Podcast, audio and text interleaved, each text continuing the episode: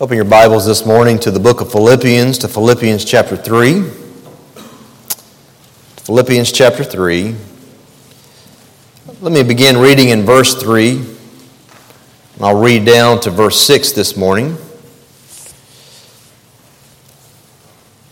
says, For we are the true circumcision, who worship in the Spirit of God and glory in Christ Jesus and put no confidence in the flesh Although I myself might have confidence even in the flesh, if anyone else has a mind to put confidence in the flesh, I far more.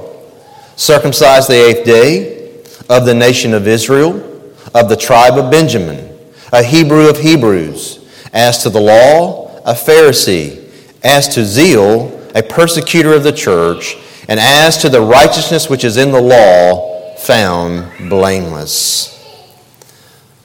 Beloved, when we talk about faith, a major part of what we mean by that is the word trust. Or another way to put it is the word confidence.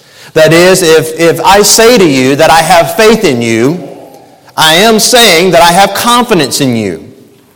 I have a trust in you. And when it comes to our salvation, the question is who or what is a person trusting in? Who or what is a person placing their confidence so that God will accept them, God will forgive them? And in reality, beloved, in the world in which we live, there are two options that are generally put forward. And only one of those options is right. The first option that is out there is somehow, in some way, your acceptance with God, a person's acceptance with God and forgiveness of their sins and having a right standing with God, somehow, in some way, must include something that person does. They must make some type of contribution to their acceptance with God. The other option that is presented is the true option, the one that is right, and that is, it says, it is all God. It is all of Jesus Christ. It involves none of what a person may do. They contribute nothing in regards to their salvation. What we've been able to touch on here in this passage as we were looking at verse 3 last time together, we saw at the very end there where the Apostle Paul says that the true believer puts no confidence in the flesh. Absolutely none. That instead, that person is going to put all of their confidence, all of their trust, all of their faith in Christ and in Christ alone. And again, remember, why is it that Paul's having to do this? He's having to do it as a safeguard, a protection for the church here at Philippi because he knows there are some people that are on the scene that are teaching something that is very close to true Christianity. In a lot of ways, what they're teaching is true.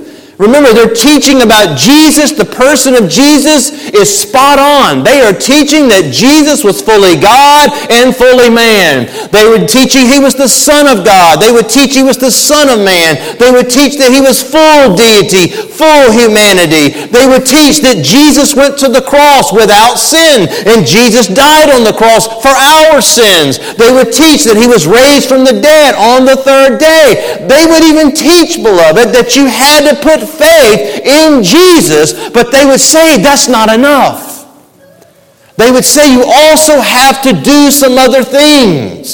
In order for the benefits and the blessings of what Jesus did to come to you, you also had to be circumcised. And you also had to try to follow the law of Moses. And what Paul was saying is, though this sounds so close and it's just almost there, he's trying to warn them.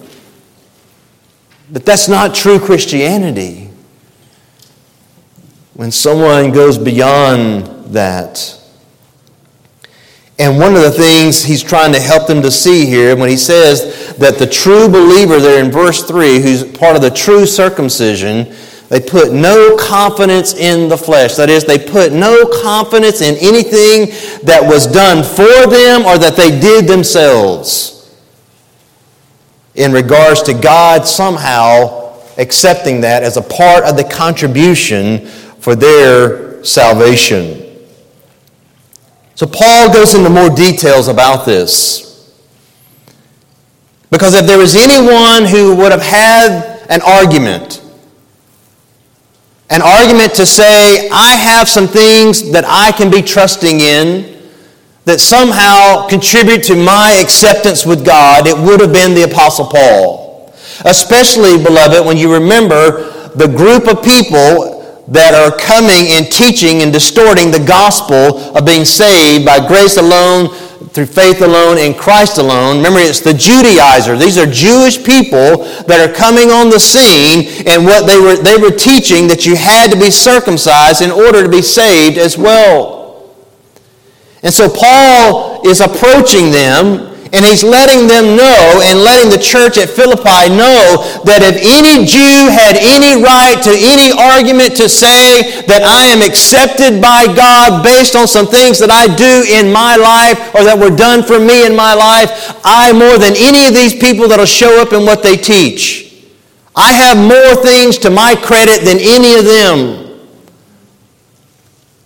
And so when Paul gives us this list, beginning in verse 5. We can take that list and we can apply it to our own life and our own situation in the day in which we live. Because Paul says, although I might myself have confidence even in the flesh, if anyone else has a mind to put confidence in the flesh, I far more. So, what are the things that Paul's going to mention here? Well, what Paul's going to drive home for them as we look at the rest there in verse 5 and verse 6. It's what he's teaching them and he's teaching us today is that salvation doesn't come to anyone because of any of the following things in their life. So as we look at these together, if, if you're here today and you're depending on any of these things in any way, for your justification with God, for God to declare you right with Him. If you're depending on any of these things, please understand you need to repent of that and put your faith fully, solely, only in Jesus Christ alone. That's what Paul did. So, what are the things? The first thing, let's look at verse 5. Salvation doesn't come to anyone because of their rearing. That is, because of their upbringing, because of the way that they are raised. Beloved, when you really look at the first three, I want you to notice something about the first three. Circumcised the eighth day, he's of the nation of Israel and of the tribe of Benjamin. When you read through those three, first thing I'll hit you about that is Paul had absolutely nothing to do with those three. Paul had no control over whether or not, when he was eight, years, eight days old, whether or not he was going to be circumcised. Paul had no control over whether or not he was going to be born of the nation of Israel. Paul had no control over whether or not, as, as being born in the nation of Israel, he was born of the tribe of Benjamin. He has no say so in that. But yet, what he's telling you here is, is that these were some of the things that he was actually relying on before he was truly saved, whereby he thought that because of these things in his life, that God was accepting him. And the first one there is about his upbringing when he says he was circumcised on the eighth day, because clearly, Paul, it says here, was an eighth dayer. That is, he was circumcised on the eighth day, and yet he had nothing to do with that. That was because of his parents. That was because of his rearing, because of his upbringing. Yes, beloved, they were actually following what God's word said. Paul should have been circumcised on the eighth day. As a Jewish man, he should have been circumcised according to the book of Genesis. In Genesis chapter 17, whenever God instituted the, the, the, institution of circumcision, we see that with Abraham, with his children.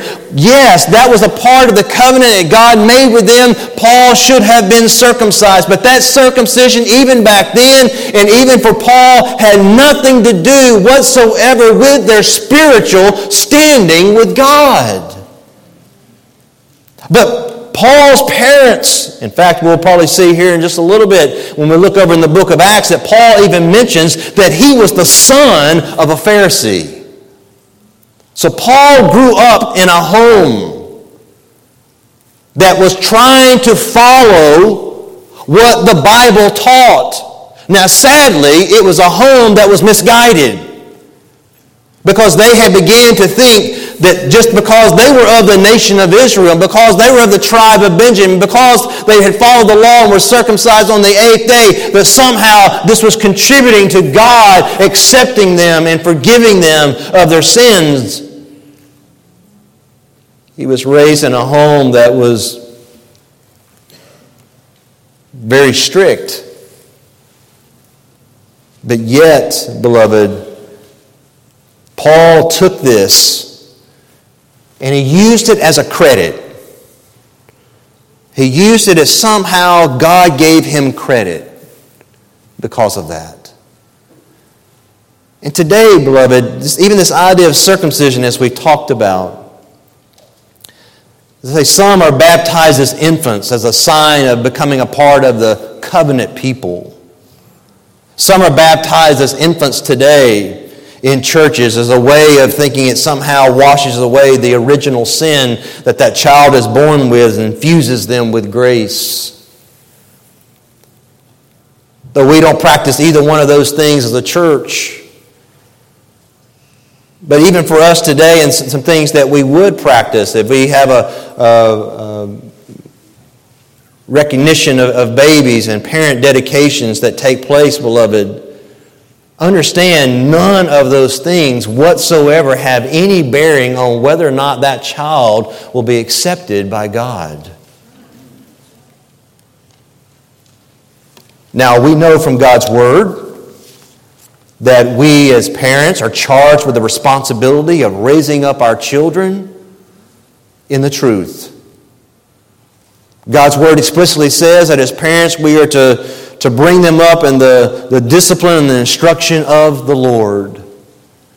We do that in our home, we do that in having them in the church to hear God's word.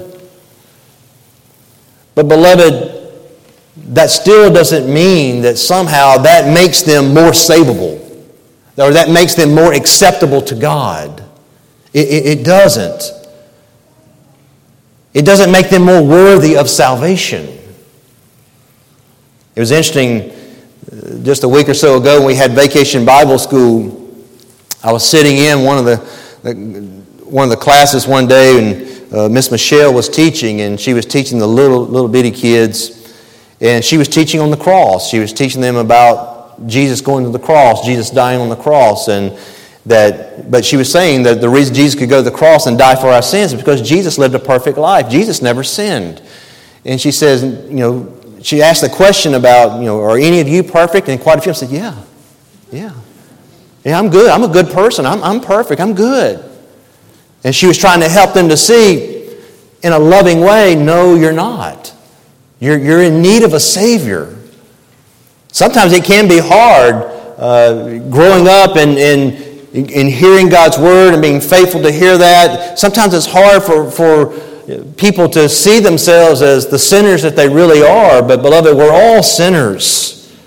We're all in need of grace. We're all in need of, of salvation. But don't misunderstand me to be teaching that we don't need to raise our children in the instruction of the Lord. We do. We have that responsibility to teach them the gospel, to teach them the Word of God, to pray for them, to, to have them here to hear the gospel and to hear the word of God. But, but understand, beloved, that if someone grows up and thinks because I came from a good, godly family that, that brought me to church and taught me the word of God, that somehow, some way, because of that, that helps me to earn some kind of status with God, it doesn't. It contributes nothing in that regard. And maybe for some of you here today, that may even be some good news to you because maybe you grew up and you didn't grow up in a godly home. Maybe your, your parents weren't even Christians. You didn't grow up in church. You didn't grow up really with the Bible. You didn't grow up with any of that. Well, please understand, beloved, understand that that doesn't matter with God. Your standing with God here today, this morning, has nothing to do with that. What it has to do with is this. Do you recognize your sinfulness? Do you recognize your hopelessness? Do you recognize that your only hope is to put all of your trust in Jesus Christ, who went to the cross as that perfect sacrifice without sin, and he died on that cross, taking the wrath of God upon himself? Are you willing to put your faith? Are you willing to repent of your sins and turn and put your faith in him? Him, trusting in that life, trusting in His death, trusting in His resurrection. It is those who go crying out to God for mercy on the basis of the cross of Christ. Those are the ones that are accepted by God. Those are the ones that God says are justified in my sight. Salvation doesn't come because of our rearing. But secondly, let's go back to our text in verse 5. And notice also, salvation doesn't come to someone because of their race. Paul says, I was putting confidence in the fact that I was of the nation of Israel, that I was born a Jew. Brother, please understand God's Word clearly teaches that no race is above another race. No race is especially cursed over another race. No matter what a race a person is, remember this they're all in one person, that is, they're all in Adam. And if we're all in Adam, the Bible tells us that through one man, that is, through Adam, sin entered the world and sin spread to all of mankind. And death spread to all of mankind. Is there a race on the face of the earth that doesn't die? No. Why is that? Because sin has entered all of them. Sin is a part of all the races. So we're all in Adam, thus we're all in need of a Savior. We're all, we all sin. We all come short of the glory of God. We're all under sin. We're all under wrath. We're all naturally children of wrath. As the book of Romans tells us, whether you're, you're a Greek or you're a Jew, and that covers everybody. If you're a Gentile or you're a Jew, he says you're all under sin. Which means we're all unrighteous. We're all not good. We're all separated from God. And also, beloved, if you truly believe what the Bible teaches, go back to the book of Genesis and what happens? Remember the flood? The flood wipes out the whole population of the world except for one family, which means we all come from one family. We all come from the family of Noah.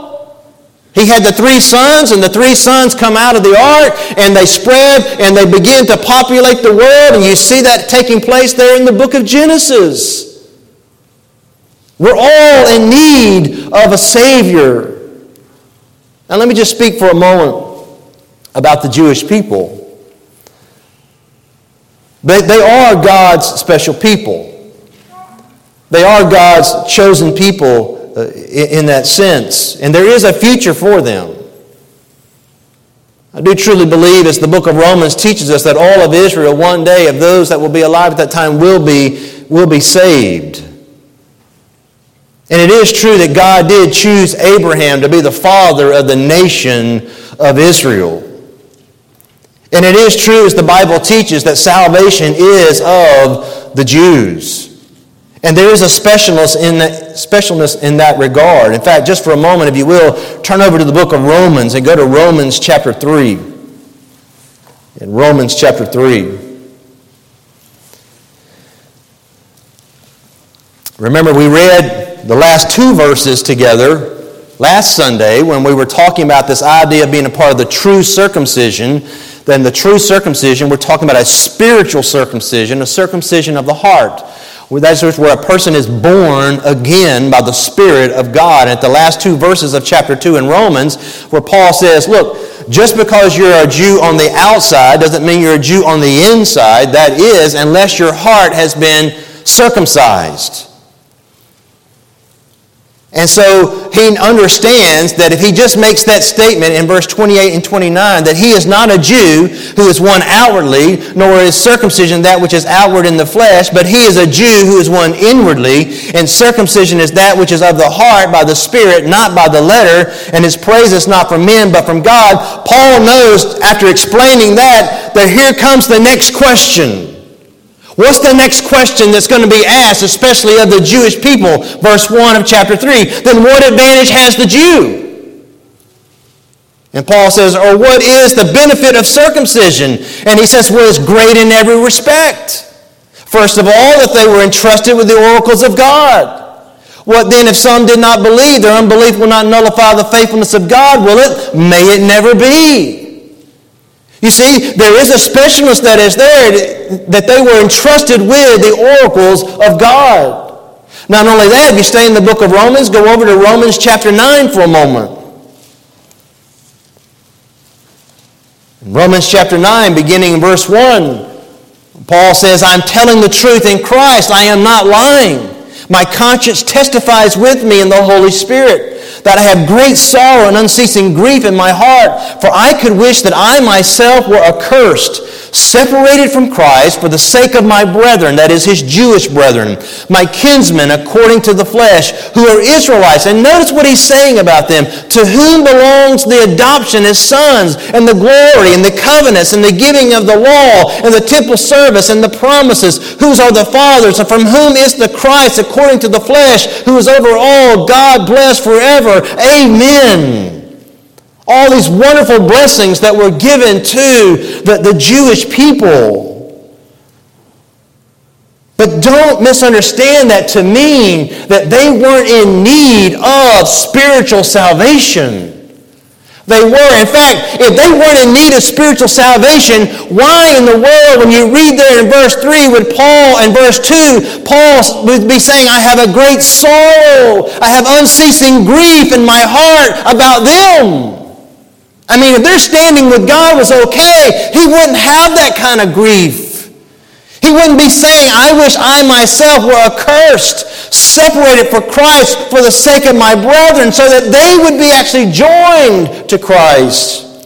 Or as he says over in Romans 10, verse 1, Brethren, my heart's desire and my prayer to God for them, that's talking about Israel, is for their salvation, their spiritual salvation. He goes on to describe that, talking about that, that right now, for the most part, there are blinders that are over their eyes. So they don't see and understand as they should. Do you remember what John the Baptist said when some of the Jewish leaders came out to him to be baptized and he wouldn't baptize them? And he started telling them the axe is laid at the foot of the tree. It's at the root of the tree. And what he was saying is, and that tree was representing Israel, and he's saying, God's fixing to chop it down. And of course, he knew what their response to that would be. He'd say, no, What are you talking about? We're the children of Abraham. We're the children of Abraham. And he says to them, God can raise up children to Abraham from these stones. Don't depend. See, this was what was common in that day. They were depending on the fact I am a physical child of Abraham. I'm of the nation of Israel. And because of that, I am right in the sight of God. I am justified in the sight of God. And you know what they forgot? They didn't really go, they need to just go back and just read their Bible once again. When was it that God declared Abraham righteous and justified in his sight? Before he was circumcised or after? Before. It had nothing to do with it. Being in the nation of Israel had nothing to do with it in that regard. They still needed to see their sinfulness. Beloved, it has nothing to do with anyone's race. And we know that, beloved, the Bible clearly teaches us also in the book of of Revelation, when it opens up the heavens and it allows the Apostle John to see a wonderful vision of heaven and what's going on in there. And when he looks in there, what does he see? He sees people from every tribe, every tongue, every nation that's there at the throne of God worshiping him, which means those people are saved. Those people are saved. It has nothing to do with a person's race. It has nothing to do with a person's rearing by their parents. Thirdly, let's go back to our text in Philippians chapter 3. Paul says one of the other things he was counting on was not just that he was of the nation of Israel, but that he was of the tribe of Benjamin. And how we should apply that today is salvation doesn't come to anyone because of their rank. Because of their rank. You see, the tribe of Benjamin was one of the more distinguished tribes of the 12 tribes of Israel. If you think about the tribe of Benjamin, think about it, obviously Benjamin himself. He was one of the two sons that was born to Jacob through his wife Rachel. He was born in the promised land. Jerusalem, the city of Jerusalem, when they allotted the land, that city was a part of the territory of Benjamin. Benjamin was one of the two tribes that when the tribes decided to split off, they remained loyal. Paul here mentioning the, tribe of Benjamin and that he was depending on this was saying, I was depending on somehow, some way, my rank in the nation, my rank in society. And brother, please, I, I, beg you, if that's if you are depending in some way on your rank, your status in society, or even your rank in the church, your family's rank in the church, the family that you've come from, that somehow, some way, that contributes something to your salvation, to your acceptance with God, please, it doesn't. God doesn't look at that. The Bible says, in that sense, there's no partiality with God.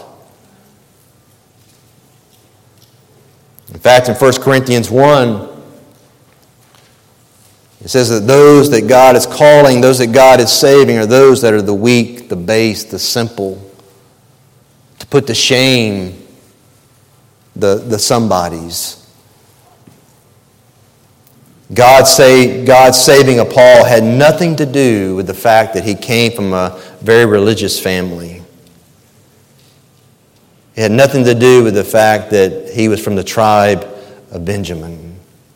It had nothing to do with the fact that he was, came from a home that was following the Word of God in certain circumstances. It had nothing to do with the fact that he was born of the nation of Israel. But also, let's move on to the next one that Paul looks at. Salvation doesn't come to someone because of their rituals. Because of their rituals. Notice what he says here. He says he was a Hebrew of Hebrews. what does he mean by that? Well, in the day and time which Paul lived, some of the Jews were becoming what they called Hellenized. That is, they were letting the culture of the day come in and influence their life. And a lot of times for the worse. And Paul is saying, look, I kept the rituals. I stayed true, if you want to say, to my ancestral traditions. I stay true to my family traditions. I stay true to my religious traditions. I stay true to all those things. I didn't allow the culture to come in. And don't get me wrong, beloved, we don't need to be shaped by the culture. Not our church, not our life, not our home. I'm not, I'm not saying that. But you can't then think somehow, some way, by doing that, that it's somehow uh, allowing you to be acceptable by God. It has no bearing on that fact, Paul says in Galatians 1.14 that he was extremely zealous for the tradition of my ancestors. I mean, he was zealous about this. That he wanted to follow it. In fact, if you remember over in the book of Acts, one of the things that got the attention of the people is that in Acts chapter 21 and verse 40, when he began to speak to the crowd and needed the crowd to get quiet, the thing that quieted them is that Paul was able to speak to them in Hebrew. And when he was able to speak to them in Hebrew, all of a sudden they stopped and they started listening. Paul was a man that was very passionate about the rituals and the traditions that he had been brought up on. And not that they were all necessarily bad. I, am not saying that, but, but what he was doing is he was saying, because I'm remaining faithful to my rituals, this is somehow allowing me to earn credit with God. And the more I do that, the more credit I get with God, and I know in the end God's going to accept me. And what Paul realized on that road to Damascus, whenever he met the Lord Jesus Christ that day, he realized that all that that he had been counting on, including his rituals, were actually hurting him. In the sense of if he was depending on them for his salvation in any way, he had to abandon all of that. He had to walk away from it.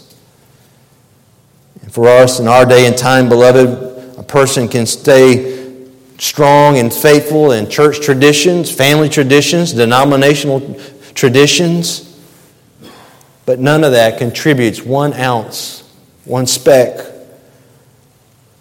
of worthiness in our acceptance with God. I would say we have to be careful about these things here where we live. Where if we stay true to these things that somehow God is accepting of us when He's not. Let's go back to Philippians 3 and let's look at a fifth category of trusting in the flesh that God does not have any regard for in regards to us being right with Him. And that is, I call it record keeping. Paul not only says, that he was a Hebrew of Hebrews. He says, as to the law, he was a Pharisee. Salvation doesn't come to anyone because of their record keeping, because of their keeping of the law. As I said, Paul says here he was a Pharisee. In Acts 23, verse 6, Paul seems to indicate that he was a son of a Pharisee. Let's just think about this for a moment. Go over to uh, Acts chapter 26 for a moment. Go over to Acts chapter 26. This is one of the advantages. We get to go back and look and see what Paul said about himself at times. In Acts chapter 26,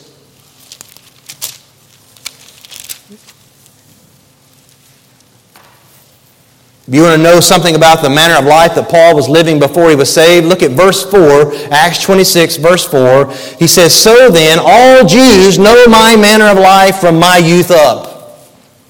They know what I was doing, which from the beginning was spent among my own nation and at Jerusalem. I mean, this was a man that was sold out for his Jewishness. He was sold out for his nation. He was there, a part of his nation, a part of Jerusalem. Since they have known about me for a long time, if they are willing to testify that I lived as a Pharisee according to the strictest sect of our religion. I mean, Paul was of the strictest sect of his religion, and he was the strictest of the strict. I mean, Paul was working hard. If you look over in chapter 22 of Acts, he says, again, speaking about his life, this is where he's speaking in the Hebrew dialect. In verse 2, and they become even more quiet, and he said, I am a Jew, born in Tarsus of Cilicia, but brought up in this city, that is, in the city of Jerusalem. He was educated under Gamaliel, this was at that time the most prominent conservative rabbi of the time. And Paul had been sent by his family to go and be educated and to study under this man. So Paul had been taught. I mean, he had been drilled in Paul. He says, strictly according to the law of our fathers, being zealous for God just as you all are today. You want to know why it is? We're going to see it in a moment that Paul was persecuting the church the way he was. It's because he was so passionate about following the law and what he thought was the truth. He was a record keeper. Now, the problem is when we get into being record keepers, we don't keep accurate records because we don't keep it by the right standards. You see, Paul was trying to keep it by these outward standards that they had developed. And you remember, that's what Paul says when you get over in the book of Romans, as though he thought he could keep the law until he came to the, the one that says, I cannot covet.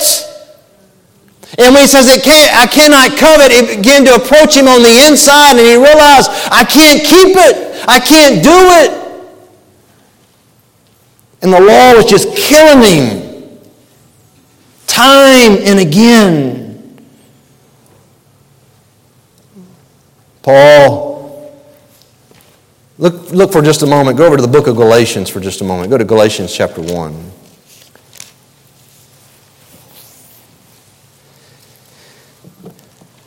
Verse 13.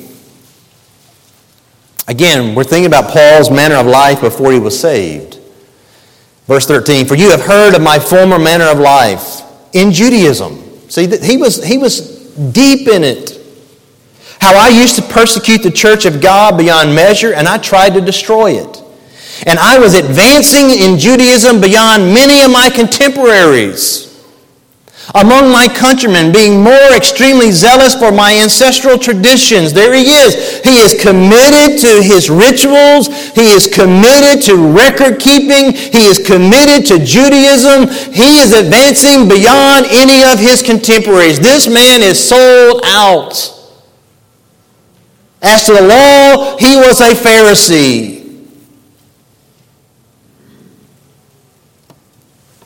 Beloved, what we would understand with that today is this.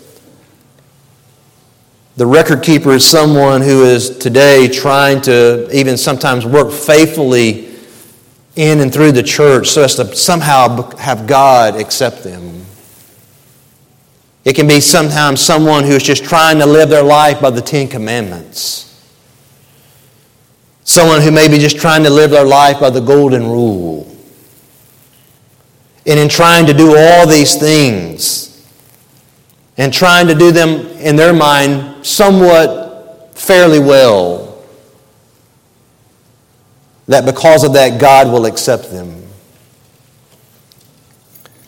I recall a story that Pastor MacArthur has told. It happened many years ago now of him being on, a, on an airplane and he was sitting next to a Muslim man, and he had his Bible out, and was just reading his Bible and doing some notes and doing some work on the plane. And the Muslim man noticed, obviously, he was sitting there with the Bible out and began to ask him some questions and, and, uh, and they and got in a gospel conversation. And in the conversation, Pastor MacArthur asked him about his standing with God, and he said, Well, I, I hope, I, I hope that God will accept me.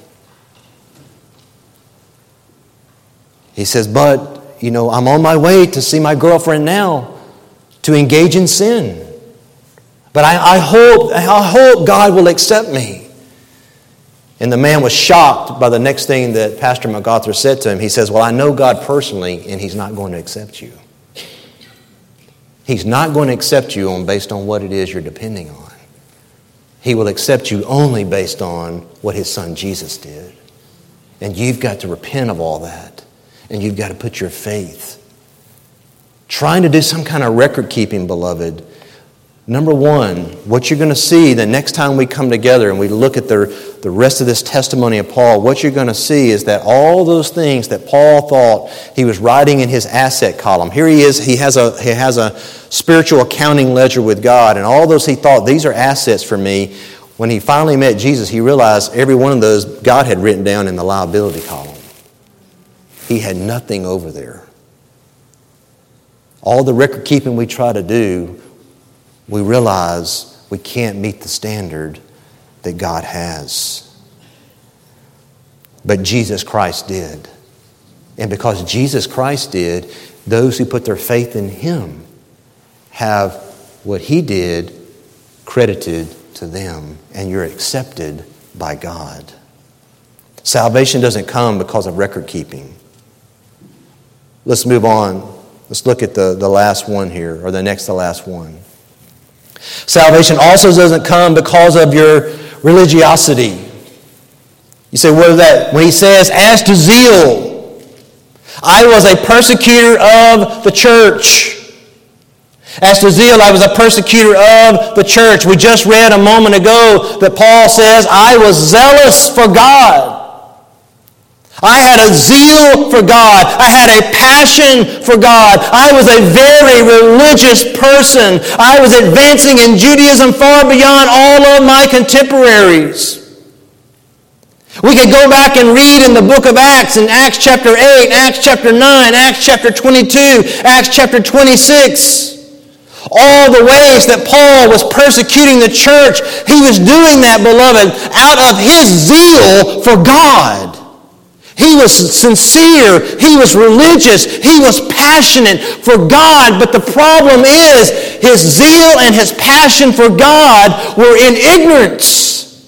They were misguided. That's what he says over in Romans chapter 10 about his Jewish brethren. He's saying, My heart's desire and prayer for them is that God will save them because they have a zeal for God that is based on ignorance, because they think that they can somehow establish their own standing, their own righteousness with God, and they can't. And they keep trying it over and over and over again. And Paul could understand that because that was him before he was saved.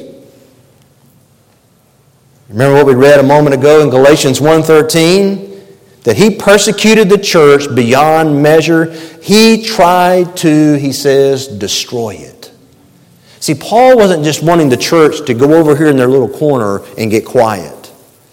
No, he wanted to get them out of the corner, bring them out in the public, beat them half to death, do whatever it had to so that they would blaspheme Jesus and walk away from it. He wasn't, he wasn't, he wanted Christianity to be wiped off the face of the earth. And he, but he would say, I was a passionate religious man, and I was sincere. And I, I make that statement because we hear a lot today that that some will say, well, all that matters is that the person is sincere, eh, or they're getting involved, they're religious, they're it, it does matter. People can be sincerely wrong, passionately misguided, zealously ignorant. Paul understood that.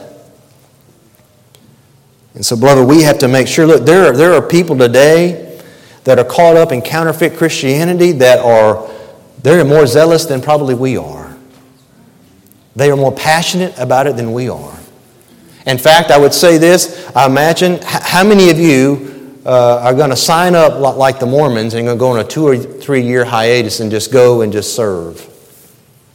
That, I mean, that takes zeal, that takes passion, but it's misguided. It's a part of counterfeit Christianity. Beloved, the zeal is not what God is looking for there. He's looking for a trust in Him and Him alone. Finally, salvation does not come because of your righteousness. It doesn't become because of your righteousness. Paul says there, as to the righteousness which is in the law, I was found blameless. And Paul's not saying there he was sinless.